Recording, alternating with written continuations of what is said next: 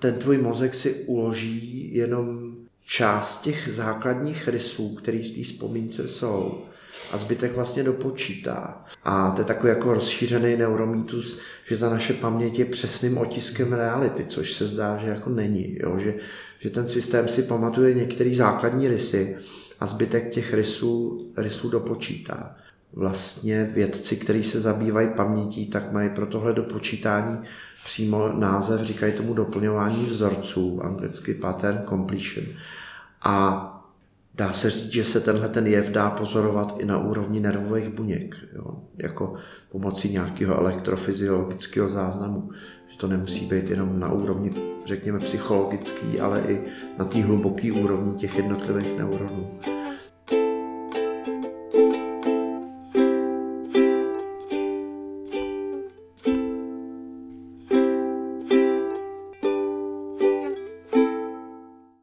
Vítejte na podcastu Brain VR. A skončili jsme. A skončili jsme. Dneska pro mě máme super zajímavý témata a můžete to čeknout, o čem jsme mluvili v popisku tohohle a je tam i minutáž, takže si můžete pustit téma, který vás zajímá. A mimo jiný taky děkujeme všem startovačům, který nás teď podporují třeba tím, že si nekoupí kafe ve Starbucks a pošlou nám stovku na, na náš projekt, který nás moc baví a rádi v tom budeme pokračovat. A taky budeme moc rádi, když nás podpoříte třeba někdo další z vás, protože nám to dává možnost se tomu věnovat naplno a dělat ty díly fakt kvalitně a třeba i hosta si pozvat někam, kde ten zvuk bude dobrý a kde se nebudeme cítit úplně stísněný. Přesně tak, takže ještě jednou jsme moc vděční všem, i těm budoucím startovačům a už si užijte tenhle díl. Mějte se krásně. Přejem příjemný poslech. VR. Tak eh, my bychom dneska chtěli na podcastu přivítat profesora Aleše Stuchlíka, vedoucího neurofyziologie paměti na Akademii věd. Eh, učí také na Přírodovědské fakultě a v neposlední řadě, řadě dělá i coaching s certifikátem. Takže vítej na našem podcastu, Aleši. Děkuji, rád jsem tady. My si toho moc vážíme. Já si pamatuju, zrovna jsem, jsem jel a vzpomínal jsem na to, jak eh, to je asi dva roky a jeden měsíc, kdy jsem sem přišel do téhle místnosti a vy jste se mě tady s Honzou Svobodou ptali, eh, co vlastně chci dělat, proč mě to baví a tak a byli jste hrozně přátelští a moc mě to bavilo a cítil jsem se tady vlastně během týdne velice příjemně. Hned jsme se tady všichni začali tykat a to mě jako na tom hodně baví, ty tvoje schopnosti vést lidi vlastně v té akademické sféře. A, a my jsme se tě chtěli zeptat, co tě, eh, jaký byl tvůj příběh k vědě, už vlastně třeba od dospívání a co tě, kdy jsi vlastně rozhodnul, uh, že chceš dělat neurovědy? Tak já jsem vlastně už na gymnáziu začal pokuka, pokukovat, pošilhávat po biologii já jsem vyrůstal v docela fajn rodině, kde jako jsme od jak živa měli vztah k přírodě, chodil jsem i do skauta a to dětství bylo takový docela prímáš, kromě toho, že vlastně v deseti letech mě eh, přepadly ty moje potíže, které souvisí s Turetovým syndromem, jo? že ve čtvrtý třídě v deseti letech jsem, jsem dostal ten Turetův syndrom, což je teda tíkový onemocnění, že jo, který se projevuje takovýma podivnýma projevama. A takže díky tomu to dětství bylo takový ode zdi ke zdi, zároveň hezký, zároveň velice těžký. Zažil jsem i věci jako šikanu a podobně. A biologie mě začala zajímat, vlastně na, na, na základní škole mě hrozně zajímala chemie. To jsem dokonce soutěžil jako v chemické olympiádě. A potom na Gimplu se to přetransformovalo vlastně v lásku k biologii. Měl jsem hodně rád třeba praktika biologický, kdy jsme jako malovali buňky ze šlupek cibule jo, a takovéhle věci. Eh, rád jsem chodil na ty, na ty biologické přednášky, na ty, na ty přírodovědný.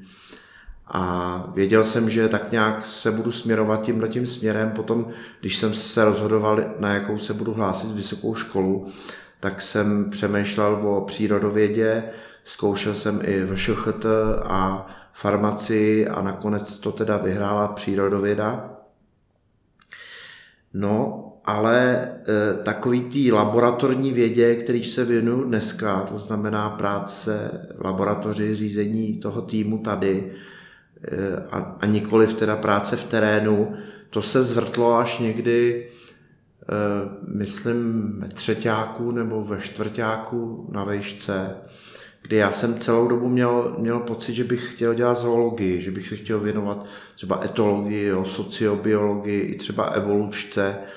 A nakonec hm, jsem potom byl na zkoušce z mikrobiologie, kde byla taková velice, velice hodná paní profesorka, která mi, která mi vyzkoušela a dala mi jedničku a řekla, že bych byl výborný mikrobiologem a ptala se mě, co bych chtěl dělat.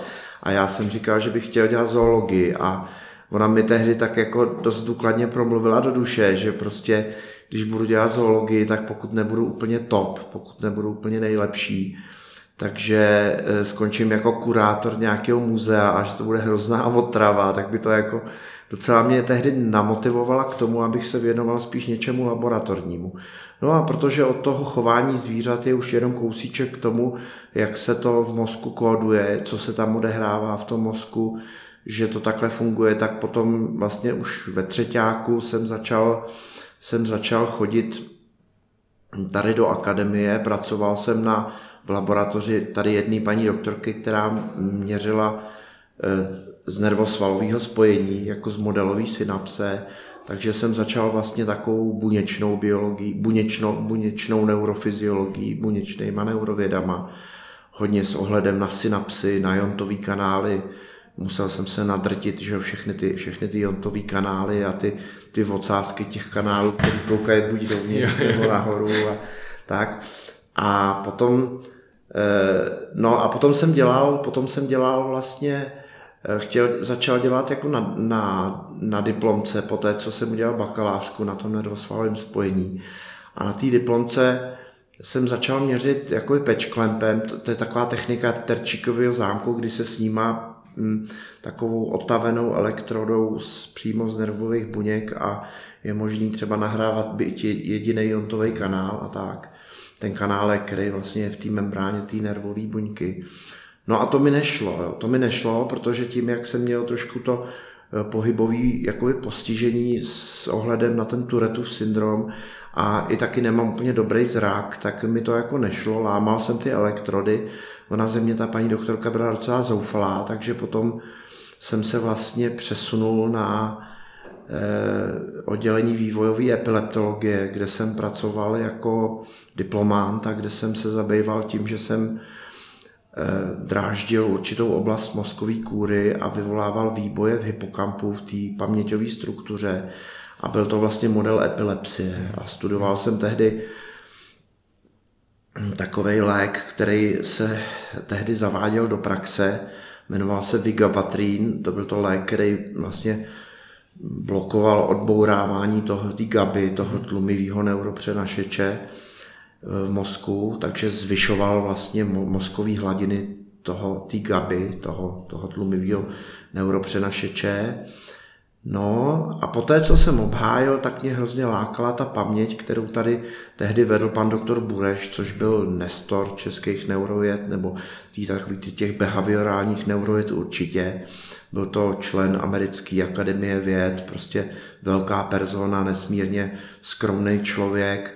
Já jsem se k němu dostal teda na postgraduál, v té době jemu už bylo téměř 80 let, takže měl velkou pokoru, takový přístup k lidem, který mě hodně naučil, takový, že, že, jim nech, že nám nechával prostor, nechával nás přemýšlet o věcech, vymýšlet nové věci, snažil se nás povzbuzovat, aby jsme nebyli jako za, řekněme, jako za mindrákovaný, nebo aby jsme, protože vždycky říkal, že jako mladí lidi mají nejvíc nápadů, jo, a tohle to hodně podporoval. Takže ten mě určitě hodně naučil, No a postupem času jsem tady pracoval jako teda doktorant, potom jako postdoc a následně teda jsem začal pracovat i na své kariéře. Vlastně to znamená, že jsem udělal doktorát, udělal jsem, udělal jsem potom posledně jsem si udělal i docenturu a nakonec profesuru.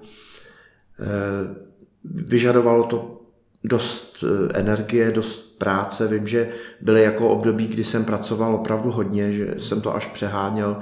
Dokonce v roce 2015 jsem prožil takový jako vlastně vyhoření, kdy jsem zůstal čtyři, musel zůstat vlastně čtyři měsíce doma na neschopence a nějak se z toho dostat. A je teda pravda, že od té doby už jsem nikdy nepracoval tak jako, tak jako, tak jako do té doby, jo, že to jsem trošku změnil eh, svůj, svůj přístup k práci a hlavně jsem začal posilovat i ty ostatní kořeny, které v našich životech máme, jo, jako, jako rodinu, zájmy, odpočinek a tak. To jsem moc nedělal, já jsem se opravdu hodně věnoval té kariéře a přestože mi to třeba v něčem pomohlo, že jsem dosáhl určitého postavení, tak jsem za to musel něco samozřejmě zaplatit. To, je, to dá rozum.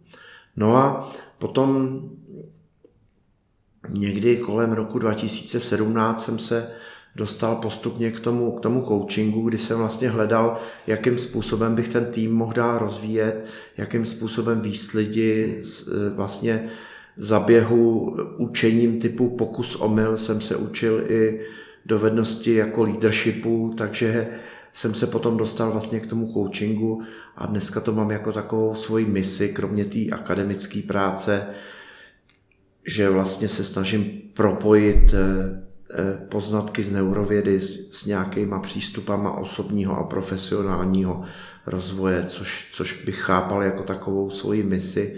Ono to není úplně snadný, protože ty dvě oblasti jsou odtažitý, že jo. Taky je pravda, že hodně věcem, které se týkají toho osobního a profesního rozvoje, tak hodně toho k tomu má co říct už klasická psychologie, vlastně před nástupem neurověd. No ale ten neurovědní rámec pomáhá jako interpretovat ty, ty, ty, ty, ty znalosti a ty, ty věci, ke kterým dospějeme se svými klientama. Super, díky moc. To byla, to byla velice, velice zajímavý příběh, ta tvoje celá cesta. My vlastně se eh, často ptáme, eh, protože tam jsou určitě věci, které byly velice náročné, ať už prostě ten, ten Turetův syndrom v těch deseti letech a ty další věci. Jak vlastně se na to koukáš teďka, co ti to dalo a jak se hlavně s tím vlastně vypořádal eh, v rámci té tvojí cesty? Co tě motivovalo jít prostě Eh, jít dál a, a jak si k tomu přistupoval? No, eh, život s Turetovým syndromem je obtížný, ale myslím si, že může být krásný a nebo myslím, jsem o tom přesvědčený a můj život je toho důkazem. Já jsem díky té nemoci ztratil hodně věcí, ale zase jsem na druhou stranu hodně věcí získal. Myslím si, že jsem získal zejména v rovině Eh, sociálních dovedností, takových těch interpersonálních záležitostí, schopnosti naslouchat lidem. Eh, naučil jsem se určitě toleranci. To je něco, co, eh, čeho se mi ze strany ostatních lidí občas nedostávalo a možná o to víc mě to učilo k tomu, abych sám se snažil tolerantní nějak být, nebo, nebo i když taky mi to občas nejde, ale ale myslím si, že v tomhle ohledu mi to, mi to, mi to prostě něco dalo. Jo. Já, to, já to vnímám jako, jako něco, co mi bylo daný do vínku a co není nutně špatný nebo zlý nebo, nebo, nebo devastující. Je to prostě něco, co jsem dostal do vínku, je ta, ta nemoc, že jo, je, se, se do, do velké míry je, je geneticky podmíněná, i když tu biologii zas tak detailně neznám, ale Eh, myslím si, že to je něco, eh, u čeho, jestli to bude dobrý, nebo to bude špatný, nebo jestli to bude k něčemu dobrý, nebo to bude jenom špatný. Takže je to hodně o mně, že je to hodně o tom, jaký postoj k tomu zaujmu. Což pochopitelně nejde vykládat desetiletýmu dítěti, který začne prostě kašlát a hekat, to, to jako nejde. Jo. To, tam, jako, mm, tam jako to chce opravdu čas a je potřeba určitý životní síly, kterou jsem snad měl, ale nejen e, síly toho jednotlivce, ale i síly té rodiny. Jo. Já jsem jako měl docela fajn rodinu, nebo vlastně mm, rodiče, přestože e, nevěděli moc, co ta nemoc obnáší, e, nějakým způsobem nedokázali tam to bylo ještě komplikovaný tím, že ač je to k nevíře, tak tu nemoc tady nikdo neznal. Já jsem jako se diagnostikoval Turetovým syndromem sám asi ve 32 letech a to podle internetu, co jsem našel na internetu. Následně jsem navštívil neurologickou kliniku v Kateřinský, kde je přednostou bezvadný profesor Růžička, který tuhle tu nemoc už teda jako studuje a zná dobře, věnuje se pacientům nebo, nebo lidem s touhle nemocí intenzivně, ale jako když jsem byl jako dítě v péči psychiatrů, tak tu nemoc mi nediagnostikovali. Nikdy oni tomu říkali různě jako tiková neuróza jo, a neurotik a takovýhle, ale ne, ne, nikdy tam nezaznělo to, ten Turetův syndrom. Tohle to pro mě bylo úplný novum v tom někdy kolem, kolem toho 32. roku, kdy jsme to tehdy vlastně našli na internetu, že se ta nemoc takhle projevuje a pan profesor eh, Růžička to potom vlastně potvrdil. To znamená, že jsem ani nebyl léčený nějakým způsobem adekvátně, Dokonce do mě dávali takové léky, které se u Turetova syndromu nedoporučují nebo jsou mm-hmm. kontraindikované jako nootropika, mm-hmm. dávky, vysoké dávky vitamínu B, že, které jsou určitě fantastické pro lidi mm-hmm. s nějakým třeba velk, s nějakou velkou zátěží, který nebo, nebo, nebo stárnoucí pacienty, že jo, který trpí nějakým subjektivním zhoršením paměti, tak ty nootropika můžou pomoct, ale ono je to obecně tak, že ten mozek jede u toho Turetova syndromu trošku na rychlejší obrátky, mm. než by měl. Zjednodušeně řečeno, je to mhm. hodně jako velký zjednodušení, ale v podstatě to tak je a v momentě, když se do toho systému dají ty nootropika nebo vysoké dávky B komplexu, tak to nedělá úplně dobře. No. Takže takže jsem takhle jako si užil, docela to bylo, někdy jsem, vím, že v sedmý třídě základky jsem byl dokonce skoro rok hospitalizovaný v Motole, tak to bylo takový náročnější. No ale potom postupně jsem se z toho všeho vždycky nějak jako dokázal vyhrabat. Bůh ví, čím, čím, čím to bylo jakoby daný, ale nějak to fungovalo a nakonec v dospělosti teda ta, ty potíže nevymizely úplně, tak jako to je u e, velké části pacientů s Turetovým syndromem, jsou ty potíže jenom vázané jenom jako na dětství a dospívání a pak v dospělosti vymizejí. Tak u mě to tak nebylo, ale e, výrazně se zmírnili a díky tomu můžu nějak fungovat, i když samozřejmě mám určitý omezení, jakože třeba nechodím, já nevím, do divadel, jo, to s tím mám trošku problém, ale zase třeba rád chodím na výstavy nebo do přírody nebo sportuju, takže si myslím, že v tomhle se necítím nějak jako ošizený. Takže těžko říct, co je, co je to, co je to, co rozhoduje o tom, jestli eh, ta nemoc člověka semele, anebo jestli ho nějak eh, nastartuje k něčemu novému a lepšímu. Ale zaplať pán Bůh, u mě to tak fungovalo, že, že mě nastartovala, že mi pomohla se nějakým způsobem vnitřně změnit. A jak jsem říkal, naučil jsem se naslouchat, naučil jsem se dívat se na lidi s pochopením, i když mi taky občas někdo leze na nervy, to je jasný, ale e, naučil jsem se nějak tak respektovat tu odlišnost a individualitu. Ta individualita je hodně důležitá a to jak práci tady řízení lidí nebo vedení týmu, tak vlastně v tom coachingu, že jo, tam, jako tam se eh, je, je třeba individualitu respektovat a je to taková jako přirozenost pro kouče. Mm-hmm. to je si nějaký uh, specifický situace, kdy ten tvůj stav právě pomohl něčemu novému, lepšímu nebo tak?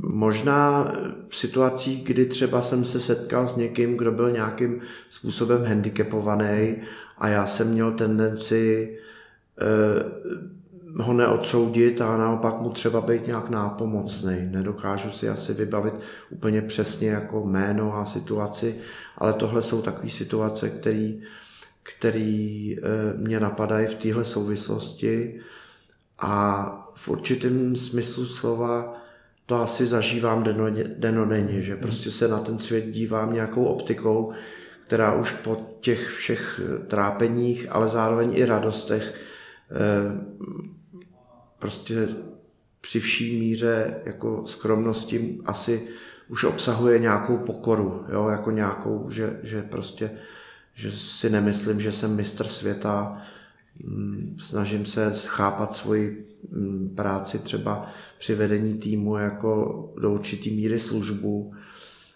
a lidem tak, aby se sami rozvíjeli. Jo, takže, takže tak. No. Mhm. Já bych se rád možná přenesl k tomu tvýmu uh, zaměření, což je chování a paměť. Tak co tě třeba momentálně nejvíc baví na tom celém výzkumu nebo na tom procesu? Vlastně třeba výst tu laborku a, nebo nějaký poznání, který v tom máš?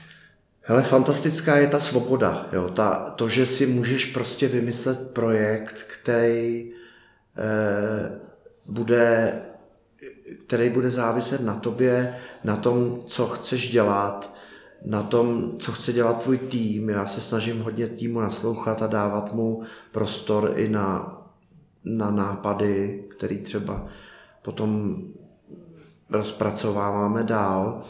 Ta svoboda je určitě moc přímá, jo? že můžeš vlastně dělat, eh, co chceš, pokud to teda nějak jako jede v tom smyslu eh, toho poznání, jako ve smyslu vědeckého poznání, tak můžeš asi máš docela velkou svobodu, která zase na druhou stranu je vykoupená nějakou zodpovědností. Že jo? V momentě, když si vymyslíš nějaký nápad, nebo někdo z tvýho týmu vymyslí nápad, který, který potom se rozhodnete rozpracovávat, tak eh, je potřeba na ten nápad sehnat peníze a něco objevit a něco, mm, něco opublikovat, prostě publikovat to v nějakém seriózním časopise a přesvědčit vlastně toho, kdo ti ty peníze dal, že to mělo smysl. Takže ta svoboda je fajn, ale jde ruku v ruce s nějakou zodpovědností a v případě šéfa týmu je ta zodpovědnost ještě o to větší, že se musí postarat o ten svůj tým nebo, nebo nějakým způsobem fungovat tak, aby, aby ten tým prosperoval jako celek. Takže ten týmový duch je něco, co myslím, že že je e, důležitý, když to lídr má. Myslím, že hodně lídrů to třeba nemá, ale pro mě to je jako zásadní věc. Další moc prímový aspekt téhle práce je ta, to poznávání, to, že, to, že můžeš e, vlastně e, nakukovat někam, kde třeba se moc lidi nedívají, eh, používat metody, které jsou nové, tak jako se snažíme i třeba teď v laborce zavádět nové metody. Takže to poznání je jako fantastická věc, to, že vlastně můžeš posouvat ty hranice. Ona ta věda se staví tak jako kousek po kousku, že na tom, co už, co už se vystavilo předtím, vždycky se třeba kousek zboří a zase se staví další a podobně, ale v tomhletom, v je to krásný, že člověk vlastně poznává a e, co bych řekl, že je ještě příjemný, nebo co mě jako naplňuje, je ten tým, jako to, že ve vědě se zpravidla setkáš s velice fajn lidma, e, s chytrýma lidma a s lidma, který, který mají podobný zájmy, který prostě zajímá taky poznání a láká je ta svoboda toho vědeckého výzkumu. Pochopitelně k tomu patří i u takový aspekty, když vedeš celou laborku, jakože musíš trošku jako e, být, jak mi psal jeden zahraniční kolega, jako volně přeloženo, že vlastně když jako chceš být neurovědec a vedeš laboratoř, tak musíš být trošku i jako neuropolitik, jo? Jako, že, že musíš vlastně nějakým způsobem se účastnit toho akademického života, včetně nějakých oborových rád, grantových rád ale to k tomu tak nějak prostě patří, to je jako součást asi vědecké práce. A zase to na druhou stranu, když to se nad tím zamyslím, tak to vlastně pomáhá k tomu, aby byli aby, aby se vychovávali noví mladí lidi jako vy, že, který třeba tu vědu potom posunou někam dál. No. A já jako vůči hm, eh, mladým lidem mám velký respekt, protože mají fakt spoustu nápadů a e, často mají takový vidění, který není zkreslený nějakým přílišným realismem nebo skepticismem, který jako může, tu, může nás jako svět někam posunout. Takže v tomhle tom myslím, že nejsem sám, kdo jako dává jako do mladých lidí hodně velkou, hodně velkou naději. No a Pak mě baví to praktické využití, to je asi poslední věc, kterou bych zmínil, že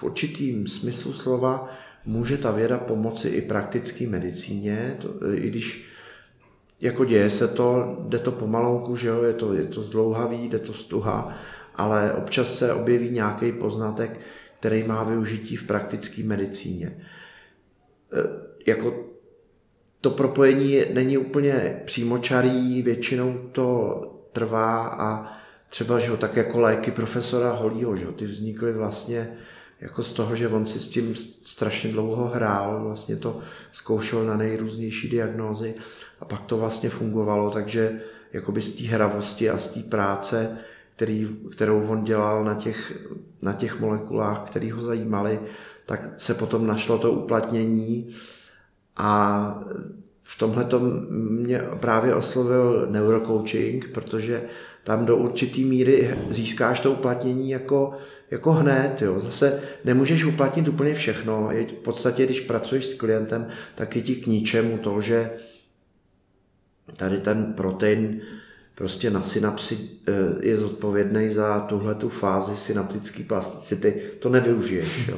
Ale je to právě taková výzva v tom, že ty to musíš eh, ty neurovědní znalosti zjednodušit. Ale zjednodušit je tak, aby měli pořád nějaký vědecký základ a potom je přiblížit k těm technikám osobního a profesního rozvoje, což je nesmírně těžký, že jo? ale dneska je hodně koučů, který třeba dělají neurocoaching a ty většinou se stali třeba manažerama, koučema a potom si nastudovali něco o mozku a dneska se tomu věnují. Já neříkám, že to je špatně, jo? to jenom říkám, že moje cesta je ta, že já jsem naopak od té vědy jakoby šel k tomu, k těmhle těm technikám osobního rozvoje. Mm. Takže zatímco oni jakoby ten detail rozpracovávají, tak já se snažím se od toho detailu přílišného, který je daný tou vědou, oprostit a vytáhnout z toho tu podstatnou esenci, která může být prospěšná pro každodenní život. Hmm, to je krásné. Super, protože prostě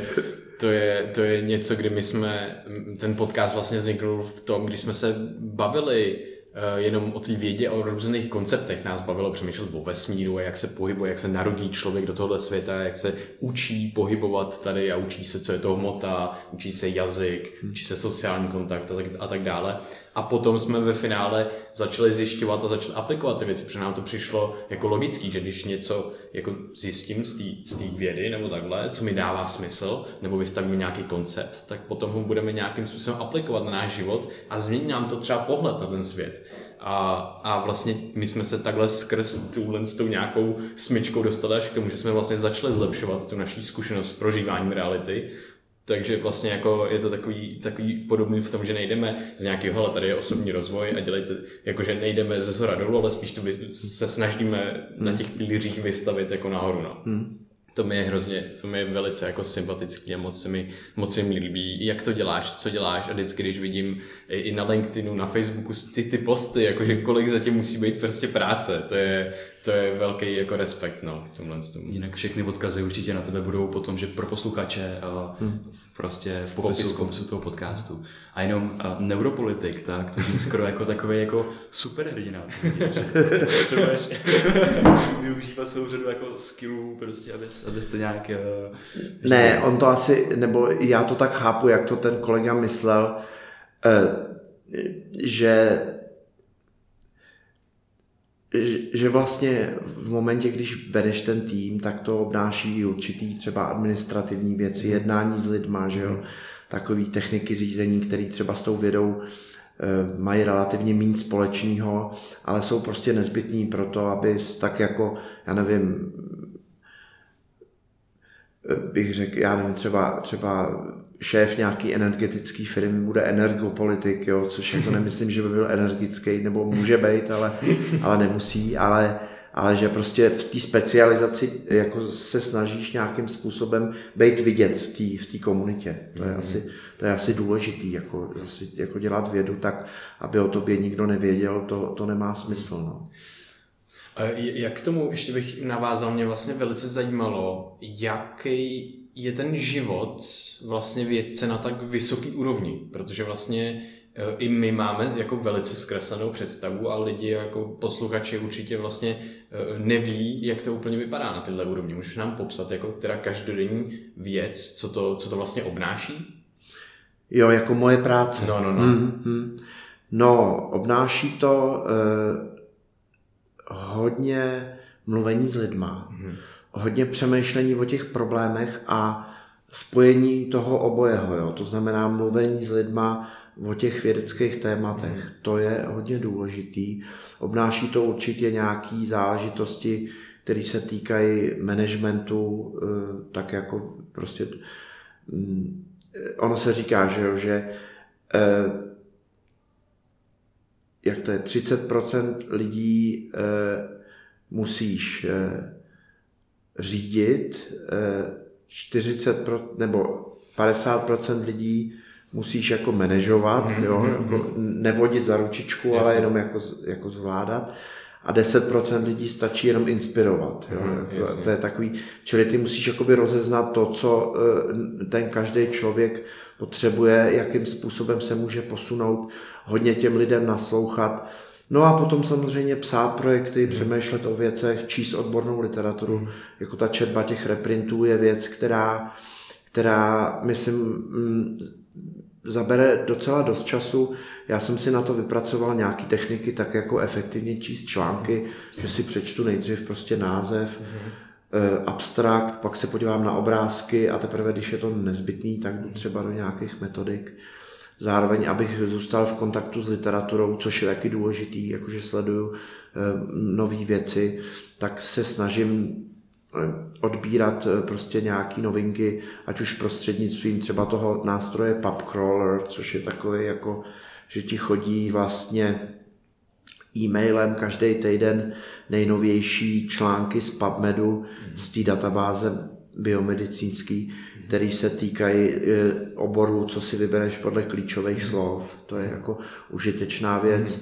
No a pak eh, samozřejmě sleduju skupinu Neuroscience na Facebooku, kde to asi znáte, že jo, mhm. tak tam se jako objevují zajímavé věci a někdy je to fantastický, jako co, co, všechno, se, co všechno se studuje a co se třeba dostane i do špičkových časopisů. Jo, jo, jo. Přestože to působí jako zajímavý, no to působí jako sympaticky v tom, že je v tom ta hravost, jo. Mm-hmm. To, je, to je jako lákavý. Samozřejmě někdy člověk se ztratí v té rutině a ta hravost potom jako ustoupí a člověk řeší nějaký mikromanagement a takovéhle věci, tak to není úplně dobrý, ale zase vždycky v momentě, když to nahlídne a uvědomí si, že to tak dělá, tak má možnost z toho nějak vystoupit. No.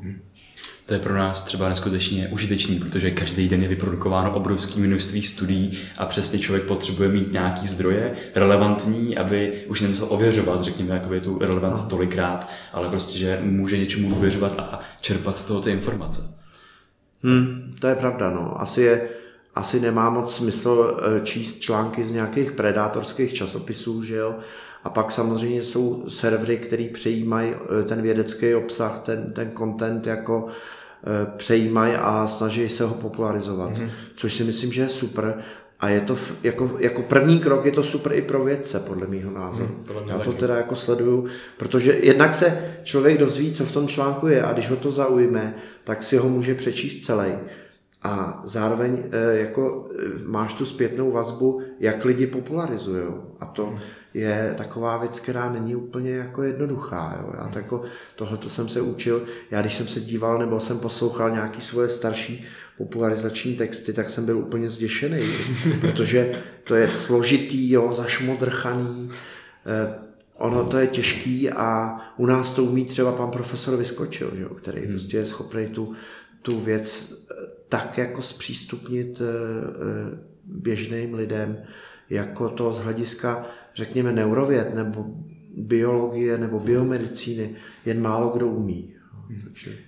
To je velká inspirace. Hmm, to je úžasný, protože přesně ta věda to je tak krásná věc a dost často je zabalena do toho nesrozumitelného jazyku, kterýmu ten člověk, který dělá úplně jinou práci, tak nemá šanci rozumět. Že? Takže díky za to, co děláš, snažíš to poznání jako vytahovat a dávat, dávat to ven v nějaký uh, srozumitelný podobě. Hmm. A já bych teď možná rád skočil trošku víc do té do vědy a znova do toho zaměření. A třeba co je pro tebe jo, paměť a jakou formou se ukládá v naší hlavě? Tak paměť je eh, fascinující fenomén, je to vlastně eh, něco, co nás do určitý míry dělá lidma, nebo takhle já to chápu, jo, že, že naše vzpomínky, naše zkušenost eh, nás dělá tím, čím jsme a paměť se dneska před, předpokládá, že je kódovaná jako změnama v synaptické plasticitě, to znamená vlastně, jak účinně, jak jednoduše si nervové buňky spolu povídají. Když jsou dva neurony vedle sebe, jsou spojený synapsí, tak jak snadno si předávají skrz tu synapsi informaci. To je takový ten současný synaptický koncept paměti. A paměť je fascinující v tom, že je dynamická, že prostě to není něco, co tam v tom mozku sedí, ta vzpomínka staticky, aniž by se to, aniž by se to nějak hejbalo nebo modifikovalo. Že Ta paměť je, je nesmírně proměnlivá, může se vymknout kontrole, jako je to u posttraumatický stresový poruchy, kde toho člověka ničej ty, ty, ty patologické vzpomínky a ty flashbacky, které se vztahují k tomu traumatu. E, paměť je významně narušená úřady nemocí, že jo, jako je třeba Alzheimerova nemoc, ale mm, relativně málo se ví, myslím, mezi veřejností, že narušení těch, těch kognitivních, těch poznávacích vyšších mentálních funkcí je přítomný třeba i u schizofrenie a do určitý míry i u deprese. Takže z tohohle pohledu je paměť taky zajímavá a je to něco, co nám umožňuje měnit sami sebe, protože eh, na zá... vlastně paměť u zvířat je v podstatě definovaná jako změna chování, hmm. vyvolaná předchozí zkušeností. Takže je to určitě fascinující fenomén a je to něco, co nás dělá tím, čím jsme. Na druhou stranu, a to se váže třeba k nějakým negativním vzpomínkám, je pro mě důležitá i ta, i ta přítomnost, to, jakým způsobem můžu prožívat přítomný okamžik a nebejt jako v zajetí té minulosti. Ale přesto jako paměť je něco, co nám pomáhá být takový, jaký jsme. No, takže tak. A jinak zase ono se dneska říká, že není asi nic jako univerzální paměť. Jo. Když teda mluvíme jenom o biologické paměti živých organismů, ne třeba o imunologické paměti nebo počítačový, nebo je geologická paměť, že jo. ale eh, že to není jako univerzum, že, že těch typů paměti je celá řada, že prostě jsou je, člověk si může ukládat nové dovednosti, člověk si může pamatovat informace, které nesou nějaký obsah semantický, jako, jako znalosti, může si kódovat vzpomínky, e, to znamená nějaké unikátní události, které mají ty tři aspekty, co, kdy, kde, co se stalo, kdy se stalo a kde se to stalo. A e, fascinující jsou pak takové věci, jako je třeba falešná vzpomínka, že jo? Jako, když říkají falešné vzpomínky, v téhle souvislosti je zajímavý, že pomocí nějakých moderních technik, jako je optogenetika, tak se podařilo falešnou vzpomínku vyvolat i u zvířat, že ty zvířata si vlastně chovali, jako by se něco dělo a přitom se to nedělo. Mm. Takže, takže je to nesmírně široký fenomén, který čítá hodně druhů, druhů paměti, druhů, druhů informace a je fascinující. No. A taky se mluví někdy o tom, že paměť může sahat i do budoucna, že to může být, mluví se o prospektivní paměti, jo, o tom, že to je to, že si pamatuju, že, že mám něco udělat do budoucna, jo, že si pamatuju, že že odpoledne, až půjdu z práce, tak bych měl nakoupit, nebo něco takhle hmm. třeba v tom nejjednodušším případě. A takže vlastně si kóduju tu paměť směrem do budoucna, že to nemusí být nutně jenom to, co jde, to, co jde zpátky do minulosti v té časové ose. Hmm. To je zajímavé, že ta paměť a čas jdou ruku v ruce, že, že hmm. podle toho ukládání těch vzpomínek tak, tak se může měnit nějaký to časové prožívání. Určitě. Tohle eh, takhle někdy se mluví o tom eh, takovým, že je takový, takový pocit u lidí a je to jako běžný, má to skoro každý, že, že čím je člověk starší, tím, čím, tím ten čas běží jako rychlejš. Jo. A studovalo se o tomhle, by vám určitě hodně řekla Tereza Nekovářová, si jako musíte pozvat, protože to určitě doporučuju, tam mluví krásně a těm věcem opravdu rozumí, a zejména teda těm, co se týkají paměti a času. Ale e, ukazuje se, že to vnímání času se jako takhle s věkem systematicky nemění, že to nějak souvisí právě spíše s množstvím a nahromaděním těch vzpomínek v průběhu toho času, v, jako v pozdním věku. Ale zase je to asi individuální. Já jsem tohle to měl někdy kolem těch, když jsem, v té době, když jsem právě hodně pracoval, když mi bylo tak eh, kolem té čtyřicítky nebo méně, jo, kdy jsem jako fakt jako dělal hodně, tak eh, jsem měl pocit, že mi ten život trošku utíká mezi prstama. Ale poslední dobou tenhle ten subjektivní dojem tolik nemám. Jako přesto, že ty týdny jako letějí rychle, tak mám pocit, že ten život má smysl. Že, že, mi neprotejká mezi prstama. No a čas je určitě zásadní věcí, že? a to už i z hlediska třeba rozdělení paměti na krátkodobou a dlouhodobou.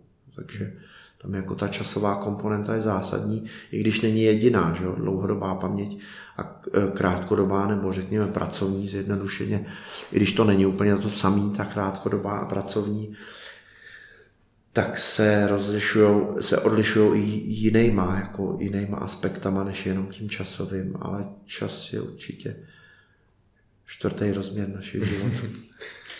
Když bychom si vzali tuhle situaci, mohl bys nás províst tím, jak se třeba tahle vzpomínka ukládá do naší paměti? Myslíš, eh, tahle... Tenhle ten moment. Ten, ten, ten, jo, tenhle ten... Já se třeba na něj, eh, nevím, za pár týdnů vzpomenu mm. a budu jako stejně živý. Já prostě dokážu mm. si ho vybavit v té hlavě, protože tady jsou nějaký aspekty, které mi jako umožní to, abych se ho zapamatoval. Mm. Tak co všechno taková vzpomínka musí absolvovat po té cestě? Tak ten, eh, ta vzpomínka, že jo, tak ty, ty vnímáš jednotlivýma senzorickýma modalitama, vnímáš tu informaci, která se tady eh, odehrává. Eh, potom se ten tvůj systém, což zase může být daný třeba tím, těma oblastma, který řídí to, jestli to je nějakým způsobem pro tebe významný, ať už jako biologicky, nebo nějak společensky, nebo obecně, nebo odborně. A tohle to hodně jako, do tohohle může si myslím hodně promlouvat oblasti, jako je amygdala, jako je inzula, že jo, která odpovídá na takový jako význačný podněty, které jsou nějakým způsobem důležitý a nápadný. A e, ta informace se ukládá v krátkodobé paměti, která je závislá tady na tom čelním laloku, na té na tom, na prefrontální kůře. Zajímavé je, že v té prefrontální kůře ona se ještě ukládá pravděpodobně jako odděleně to, když se na mě díváš a když mě posloucháš, jo, tam, jsou ty, tam je ta fonologická smyčka vizuospaciální náčrtník, čili v té pracovní krátkodobé paměti se ta vzpomínka ještě může kódovat jako odděleně podle těch jednotlivých smyslů. A pokud se ten tvůj systém, ten tvůj mozek rozhodne, že ji bude konzolidovat do dlouhodobé paměti, tak se spojí v nějakou multimediál, řekněme multimediální v podstatě. Ono se říká spíš multimodální, jakože že jo, smysloví fyziologové říkají tomu smyslu, jako zrák, mm. sluch, hmat, říkají modalita, jako senzorická modalita. Takže že vlastně se skombinuje z těch různých modalit, takže se označuje jako multimodální, ale dalo by se říct, že je vlastně multimediální. A tahle ta multimediální vzpomínka se uloží do hypokampu. A podle toho, co teďka objevil Susumu Tonegawa, což byl ten nobelista který dostal Nobelovu cenu v oblasti imunologie a pak se vrhnul do neurověd, tak je to pravděpodobně tak, že kromě toho, že se ti tahle ta epizodická vzpomínka, ta vzpomínka na tu událost, kdy tady sedíme, uloží do hypokampu, tak se pravděpodobně její otisk uloží i do mozkové kůry, teda především asi do té do toho, do té prefrontální kůry. A potom, tím, jak ubíhá čas a jak e, systém má tendenci zapomínat, tak tobě se ta hypokampální eh, vzpomínka, ta paměťová stopa vlastně snižuje a na její úkor se zvyšuje ta korová, ta, která je v kůře. Ono se dřív myslelo, že je to tak, a možná, že v některých případech to tak opravdu je, že ta stopa se zakóduje v hypokampu a pak tou takzvanou, to, to, čemu se říká systémová konsolidace, mm. tak se vlastně přesouvá do toho kortexu. Mm. A on ten Tonegawa to právě dělal optogeneticky a zjistil, že ty engramové buňky, ty neurony, které na svých synapsích kódují tu vzpomínku, takže se aktivují na počátku, po tom osvojení té vzpomínky, po tom, co to prožiješ, tak se aktivují i v tom hypokampu, mm. ale trošku i v té prefrontální kůře. Jo, a že, že tam potom jakoby rostou a sílej. Samozřejmě tohle je možný, že tohle to bylo ukázané pro, nějakou, pro nějaký strachový podmiňování, takže je možný, že třeba systém, který jako funguje na bázi právě třeba událostí, co kdy kde, že tady spolu sedíme, povídáme si, je pondělí dopoledne, ještě dopoledne. tak eh, že, že to jako funguje třeba jinak, ale, ale takhle jako se zdá, že by to, že by to mohlo být. A pak je zajímavý to, že mm, vlastně ta vzpomínka e, není úplná, že jo, ten, ten tvůj mozek si uloží jenom část těch základních rysů, které v té vzpomínce jsou a zbytek vlastně dopočítá. Tomuhle já se věnuju i na tom svém blogu, kde mám jako e, vyvrácení nebo uvedení na pravou míru různých neuromítů. A to je takový jako rozšířený neuromítus, že ta naše paměť je přesným otiskem reality, což se zdá, že jako není. Jo? Že, že ten systém si pamatuje některé základní rysy a zbytek těch rysů, rysů dopočítá vlastně vědci, kteří se zabývají pamětí, tak mají pro tohle dopočítání přímo název, říkají tomu doplňování vzorců, anglicky pattern completion. A dá se říct, že se tenhle ten jev dá pozorovat i na úrovni nervových buněk, jo? jako pomocí nějakého elektrofyziologického záznamu. Že to nemusí být jenom na úrovni, řekněme, psychologický, ale i na té hluboké úrovni těch jednotlivých neuronů. Takže ten systém si dopočítá to, co tam jako neuloží. On si uloží nějaký základní rysy a ten dojem celkový, ten asi taky je důležitý, protože ten souvisí s tou biologickou významností té vzpomínky. To mi přijde úplně fascinující, protože mně se tady propojuje vlastně to, jak se říkal, teda ještě dřív vlastně o té paměti a o tom přítomném, jako při tom přítomném momentu a to, že ta paměť je dynamická. A to, že tohle to se děje, to, že ta, ta paměť se vlastně dopočítává, tak bude dávat smysl to, že když já si vzpomínám na něco v nějakou chvíli a, v nějak, a dám tomu nějaký jiný kontext, třeba jiný zabarvení, třeba to, jak se, eh, jak se snaží léčit, jako třeba právě posttraumatická stresová porucha, že vlastně ty, ty lidi se vlastně prožívají tu samou věc nějakým, jako vlastně to přerámujou a snaží se to prožít s nějakýma jinýma emocema, tak vlastně najednou ta vzpomínka, která dřív byla nějaká, se prostě mění. Hmm. A to je přesně to, ten krásný přístup toho, že ano, paměť, je to fascinující, je dynamická, ale zároveň ten přítomný moment, hmm. protože já tím přítomným momentem můžu měnit vlastně ten nějak svůj život a ten přístup i k tomu něčemu, co bylo třeba dřív velice stresující. Takže... Jasně, ty vlastně tím přítomným momentem vlastně interpretujeme tu, hmm. tu skutečnost, že jo, ten jako tak krásný příklad je to, když si lidi vzpomínají na dětství, že jo, a říkají si, tehdy to bylo tak krásný a desedeka salámu, to bylo koleček a věnec burstů, to bylo burstů a to je prostě ten posun, že, že ten čas jakoby obrousí ty vě a tu vzpomínku vidíme jako prismatem toho, té současné zkušenosti.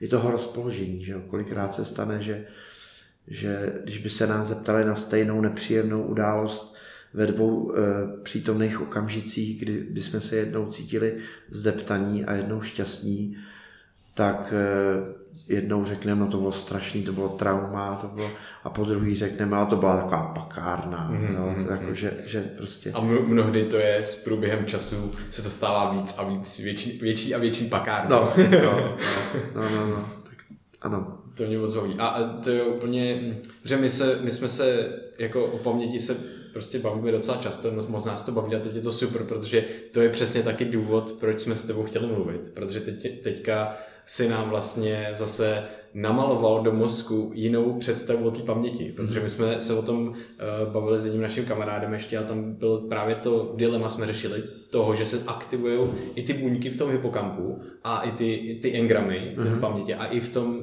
zbytku toho mozku někde. A teďka teda, když se odstraní ten hypokampus, tak nemůžeme si vytvářet nové vzpomínky, ale nějaká, ale vzpomínky máme, pamatujeme si hmm. něco, tak jak to, že, eh, tak jsme prostě polemilizovali o tom, jestli to třeba nějaký jako trigger, který spouští tu vzpomínku nebo něco takového, ale teďka ty jsi vlastně řekl, to, to je úplně jako skvělá, skvělá zase nějaká jako hypotéza, hmm. která, která objevil ten člověk, který ho neznám, který si určitě najdu tu studii, takže to moc, moc děkujeme, to je úplně skvělý. Jako. Ráda se stala. Bomba. Hmm. Jak se, jak se zmiňoval ty engramy, tak uh, my to dost často vysvětlujeme na takovém jako principu hřebíčků, že se každá vzpomínka ukládá po těch různých jako bodech, potom po té po kůře, po tom mozku a pak, když nám nějaký stimul vlastně probudí, že prostě udeří ten hřebíček, tak se ty ostatní začnou rozsvěcovat. Mm-hmm. A co si v tomhle kontextu, když přejdeme trošku do té uh, filozofičtější roviny, uh, myslíš o potenciálu té lidské paměti? No, myslím si, že je velký. A takhle. Jako empiricky z běžné praxe je jasný, že ten potenciál té paměti je obrovský. Jsou paměťové školy, které lidi naučí jako neuvěřitelné věci. Zajímavé je se zamyslet nad těma technikama, protože řada těch eh, paměťových technik využívá konstrukci nějakých map nějakých, jakoby, řekněme, ne mnemotechnických pomůcek, ale nějakých, nějakého systému vnitřních reprezentací, který sahají dál než jenom za to, za to číslo, který třeba si máme, když si máme pamatovat seznam čísel třeba, tak eh, řada těchto těch technik používá to, že že je nějak třeba rozloží v prostoru a najde mezi nimi nějaký spojnice. Zajímavá věc je ta, že eh, jsou neurofyziologické studie, které říkají, že i neprostorová vzpomínka se v mozku má tendenci kódovat jako prostorová, jako, jako nějaká reprezentace, která je konstruovaná jako trajektorie v čase a prostoru. Jo z tohohle eh, pohledu dávají ty paměťové techniky smysl. Takže ten, ten potenciál té paměti je fakt veliký. A asi je to i o tom, jako na co ten člověk se soustředí. Že pochopitelně ta pracovní paměť, ta krátkodobá, ten náš vnitřní režisér, ten je skutečně omezený prostě pár položkama, pár hercema, který pustí na jeviště a jako nemůžou tam být jiný. A v momentě, když se tam tlačí z hlediště jiný, tak on musí nějaký vyházet, protože ta pracovní paměť jich prostě moc neudrží. Ale co se týče té tý dlouhodobí, tak pokud už se na ní zaměří pozornost na tu danou konkrétní informaci, tak si myslím, že, že je veliká ta, ta možnost té paměti a ta kapacita se na druhou stranu jako určitě je, je omezená. Já, nebo já to tak vnímám, mám tendenci jako vnímat, že vždycky ty biologické systémy se pohybují v nějakých jak se říká anglicky constraints, jako omezeních, jo, nějakých jako mantinelech. Takže si myslím, že jako nekonečná asi úplně není, ale z hlediska toho, a moc se mi líbí ten tvůj příměr o těch hřebíčkách, nebo to je vlastně ta autoasociativní síť, jo, to takhle jako David Marr vlastně vymyslel, jak se kóduje v archikortikálně vzpomínka, třeba hypokampálně, že ty potom vlastně aktivuješ už jenom nějaký element z té sítě a ten, tím, že jsou posílený ty synapse, ty spojení s těma ostatníma, s těma ostatníma elementama té sítě, tak aktivuješ celý ten vzorec. Jo? Tak to je jako, a to je vlastně to je vlastně svým způsobem i princip toho doplňování vzorců. Pak je zase eh, separace vzorců nebo oddělování vzorců, že jo, pattern separation, kdy ty zase máš nějaký podobný vstupy, který se ale do určitý míry lišej a pokud je to potřeba, tak ten systém je schopný je odlišit. A tohle je všechno vlastně součást zpracování informací při kódování paměti, tyhle ty fenomény. A takže ta kapacita si myslím, že, že je enormní a že je na tom, jak ji využijem. Zase na druhou stranu eh, nemusí to být vždycky asi výhodou, že jo, si pamatovat všechno, ale v tomhle tom si myslím, že ty, ty paměťové školy to mají jako, že to mají jako vymyšlený v, dobře v tom, že člověk si pamatuje jenom to, na co si vytvoří tu, tu, tu pomůcku, tu reprezentaci mozkovou. Zajímavý jsou případy těch mnemonistů, že jo, jako byl ten, jsou nejrůznější, se nedá říct ani pacienti, jako lidi vlastně, který, který mají fenomenální paměť, jako byl ten Rus, ten Šereševský, který si pamatoval matice čísel, který si prohlížel jenom několik vteřin a recitoval básně v cizím jazyce, který neuměl. Jo. A on trpěl i synestézí, takovou tím propojováním těch, těch smyslů, že v tom to pomohlo. Ale zase si na druhou stranu umím představit, že ne vždycky je to výhodou, když si člověk jakoby takhle moc věcí pamatuje. Že to zapomínání má taky smysl. Hmm, to určitě.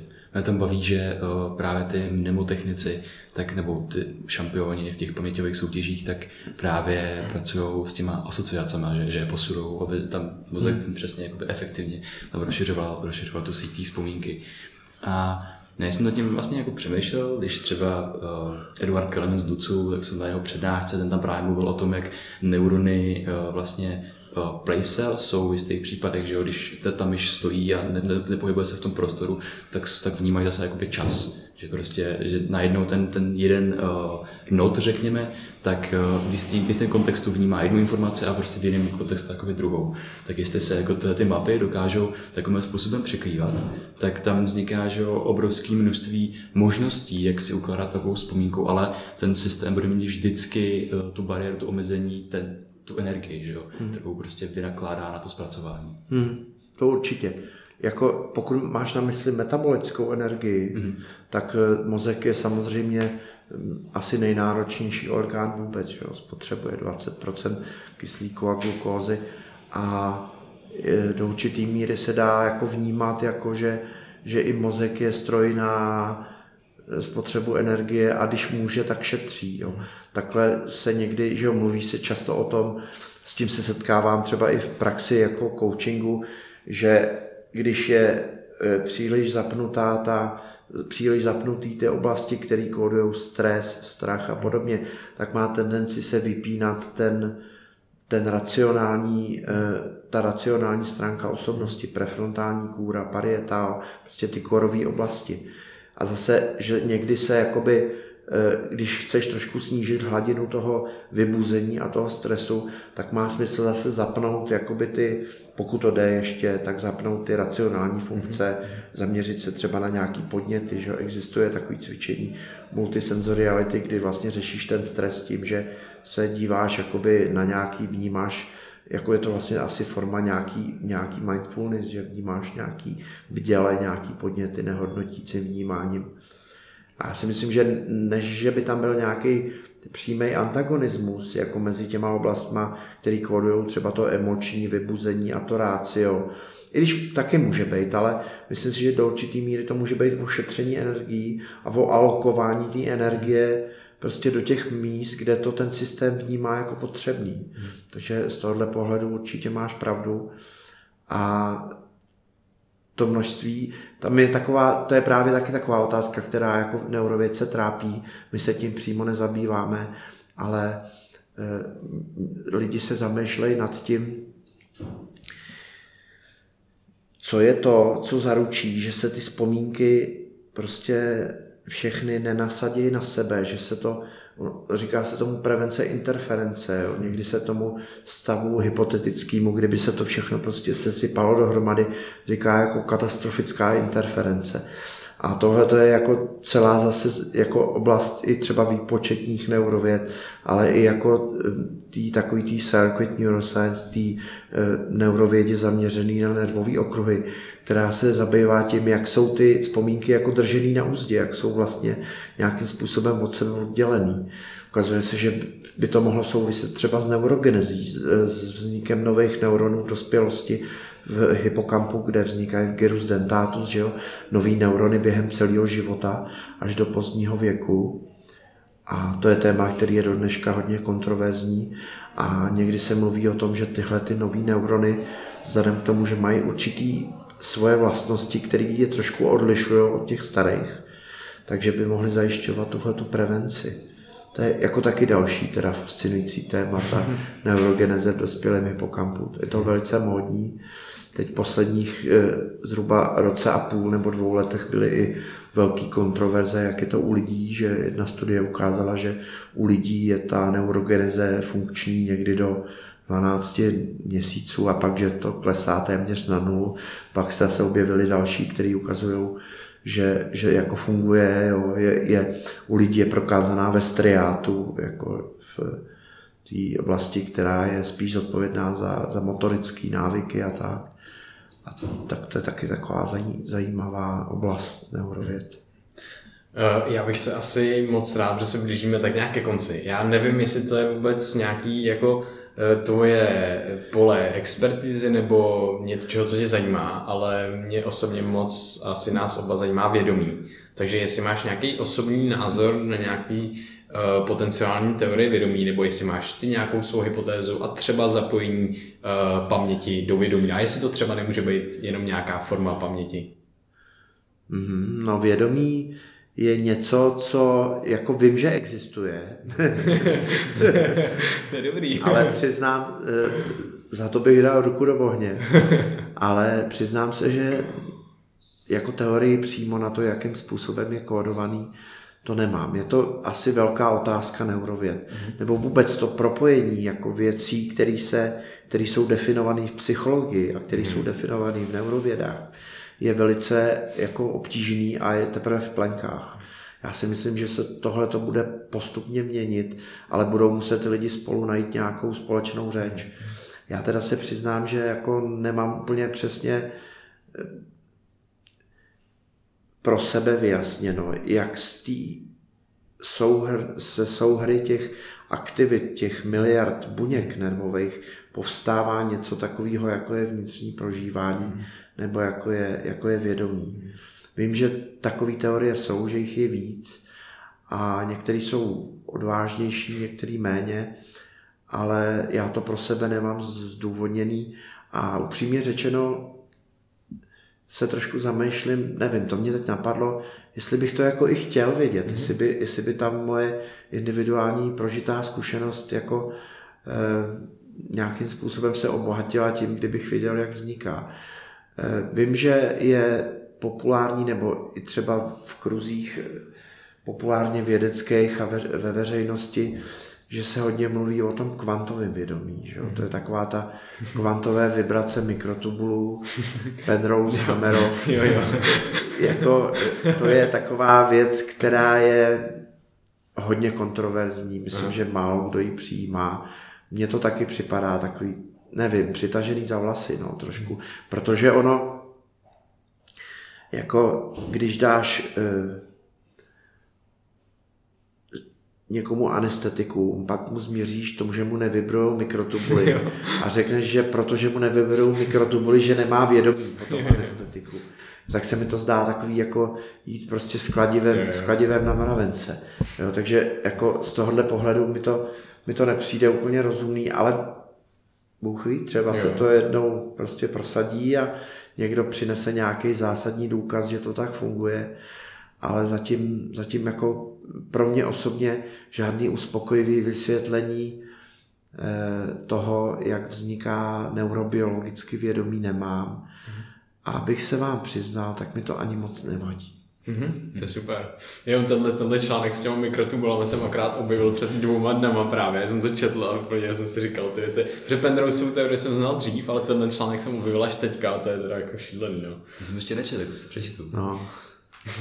Já teda mám možná jednu z těch posledních otázek a to je, že bych se tě moc rád zeptal na to, co tě fascinuje a jestli máš otázku, na kterou bys chtěl znát odpověď. Si musím rozmyslet. Můžete střihnout. Můžeme cokoliv. Do jaký míry eh, se dá, a možná to souvisí trošku i s tím vědomím, přestože mě to netrápí, eh, že nevím, jak, jak vědomí vzniká. tak eh, do jaký míry se dá eh, ten systém, který, na který se díváš jako celek, tak do jaký míry se dá rozparcelovat eh, na nějaký kousky, jejichž detailní studium ti přinese informaci o tom celku. Nemusí to být nutně se vztahem k vědomí, ale obecně. Prostě ten, ta otázka toho redukcionistického versus toho holistického přístupu. A pak, co mě osobně by hodně zajímalo, a myslím si, že by to, kdybychom to věděli, že by to hodně pomohlo, to je taková věc, která mě jako, jako hodně trápí, je to, že neznáme příčiny řady nemocí, který, se, který lidský mozek postihují. Ať už se jedná o Alzheimera, schizofrenii, depresi. My prostě víme, co známe některé znaky, které se tam objevují, které možná přispívají k tomu, že to pak funguje špatně. Ale jaká je ta příčina? Co se tam stane? Jo? Třeba v případě toho Alzheimera je to jako až s podivem, že přes tolik desítek let studia, včetně transgenních prostě zvířat, různých Alzheimerovských modelů, se do dneška neví, jak to, jak to vzniká. A to si myslím, že by nás hodně posunulo, protože by nám to pomohlo ty nemoci léčit jako léčit tu příčinu, ne, nejenom zpomalovat ten průběh pomocí nějakých léků, kterých eh, navíc jako se jich 100 otestuje a z toho 0,5 až 1 projde. Jo. Takže tam je jako podle mého názoru je něco špatně. Buď máme špatný modely, nebo máme špatný nebo máme špatný, jako špatný celý ten přístup a díváme se na něco, jo, jako když si představíš slona, že jo, a každý badatel se na něj dívá s lupou a říká, tady to je, to je v tom chlupu, to je kolagen a to, jo, že prostě nevidíš toho slona, tak něco, něco tam je špatně, ale to prostě nevíme a zatím to nevypadá, že bychom věděli, i když dneska se hodně jako mluví o tom, že některé ty, ty vakcíny a tyhle ty proti tau, že by to, že by to mohlo fungovat, mm. ale pořád to neřeší tu příčinu. Jo, je právě jako úplně u toho zrovna, u toho Alzheimera, tak mně to přijde jako tak moc jako komplexní, protože se přichází na další a další věci. Řešilo se, že amyloid, beta, plaky a podobně. Jenomže ty amyloid beta plaky hrajou určitou roli a ukazuje se, že to je nějaká třeba obraná role toho mozku mm. a že prostě teďka asociují zase, teda asociují, nevím, jestli tam je příčný vztah nějaký, ale zase nějaký, jako nějaký mikrobioty v ústech, prostě mm. s tím, jo, je to asociace, no, co jsem četl, tak mikrobioty v ústech zase s Alzheimerem a takhle, takže co tam všechno jako hraje roli, je jestli, no je to prostě, je to velice komplexní a jako taky mě to vlastně moc baví a trápí to, že mm. to postihuje teďka víc a víc lidí lidí a my vlastně jako úplně nevíme, eh, co všechno to, do toho zapadá a tu příčinu. No a tak bych se možná zeptal na poslední otázku a to je, kde by tě lidi mohli najít, kdyby našli neurokouče a neurovědce Aleše Stuchlíka? Eh, myslíš jako ve reálném prostoru? Nebo v tom reálném, i v tom virtuálním třeba, jestli máš nějaký akce, eh, nebo že jo, ty koučuješ, takže kde tě můžou najít pro případnou Konzultaci. Konzultaci. Nebo. Tak eh, jako akademika mě můžou najít na, v Akademii věd eh, v Krči a můžou mi napsat e-mail, který je snadno vygooglitelný podle mého jména. A jako neurokouče mě můžou najít na neurocoach.cz. Eh, potkat se můžeme třeba v Moravský zemský knihovně, kde budu mít přednášku v druhé polovině listopadu a na dalších akcích. A takže všechny rozhodně zvu na, k tomu, aby si třeba našli moji stránku na Facebooku nebo na webu prostě přes Google a e, jsem vždycky otevřený tomu, když se mi někdo ozve. A to nemyslím jako potenciální klient, ale myslím jako se zájmem o tuhle oblast a e, rád se bavím s lidmi, rád komunikuju, takže klidně kdo bude chtít, tak ať se ozve. Mm. Aleši, my ti moc děkujeme, je to vážně radost se s tebou povídat, protože toho víš ohromné množství a určitě by se člověk mohl ptát a ptát a neustále bylo o čem se bavit. Takže doufám, že si ještě třeba někdy příště mhm. sedneme a rozebereme zase nějakou, nějakou další oblast. A, ale každopádně chci jenom fakt poděkovat za tvůj čas. Jo, jo moc díky, moc, moc si toho vážíme. Mm. Uh, je to pro nás jako um, jako vážně jako důležitý moment a ty jsi pro nás důležitý, důležitý člověk určitě a, a děkujeme jako všem vlastně, čím si dokázal projít a co si mohl přinést jako vědět celý prostě, to je vážně úžasný, úžasný úspěch a moc, moc děkujeme. Já vám děkuji, taky bylo mi potěšení. Tak jo, super, díky. A děkujeme i posluchačům za poslech tohle díl, dílu. Kdyby se vám něco líbilo, tak sdílejte třeba na Instagramu s vaší sociální bublinou a můžete nás podpořit třeba na startovači nebo můžete nás sdílet eh, právě na Facebooku, Instagramu a podobně. Um, nevím, co, budu, co budeme mít za akce, asi Might Night 4.11. v prostoru 39. Neurokurs. No neurokurs, jenže tohle to vyjde až po neurokurzu, takže tak. Takže Might Night, uh, jo, v prostor 39, to je iluze já a vědomí, takže to bude zajímavý s Jirkou Charvátem. A to je asi zatím všechno. Tak jo, tak se mějte krásně a mějte úžasný den a díky Leši, ty taky se měj krásně. Ahoj. Mějte se, ahoj.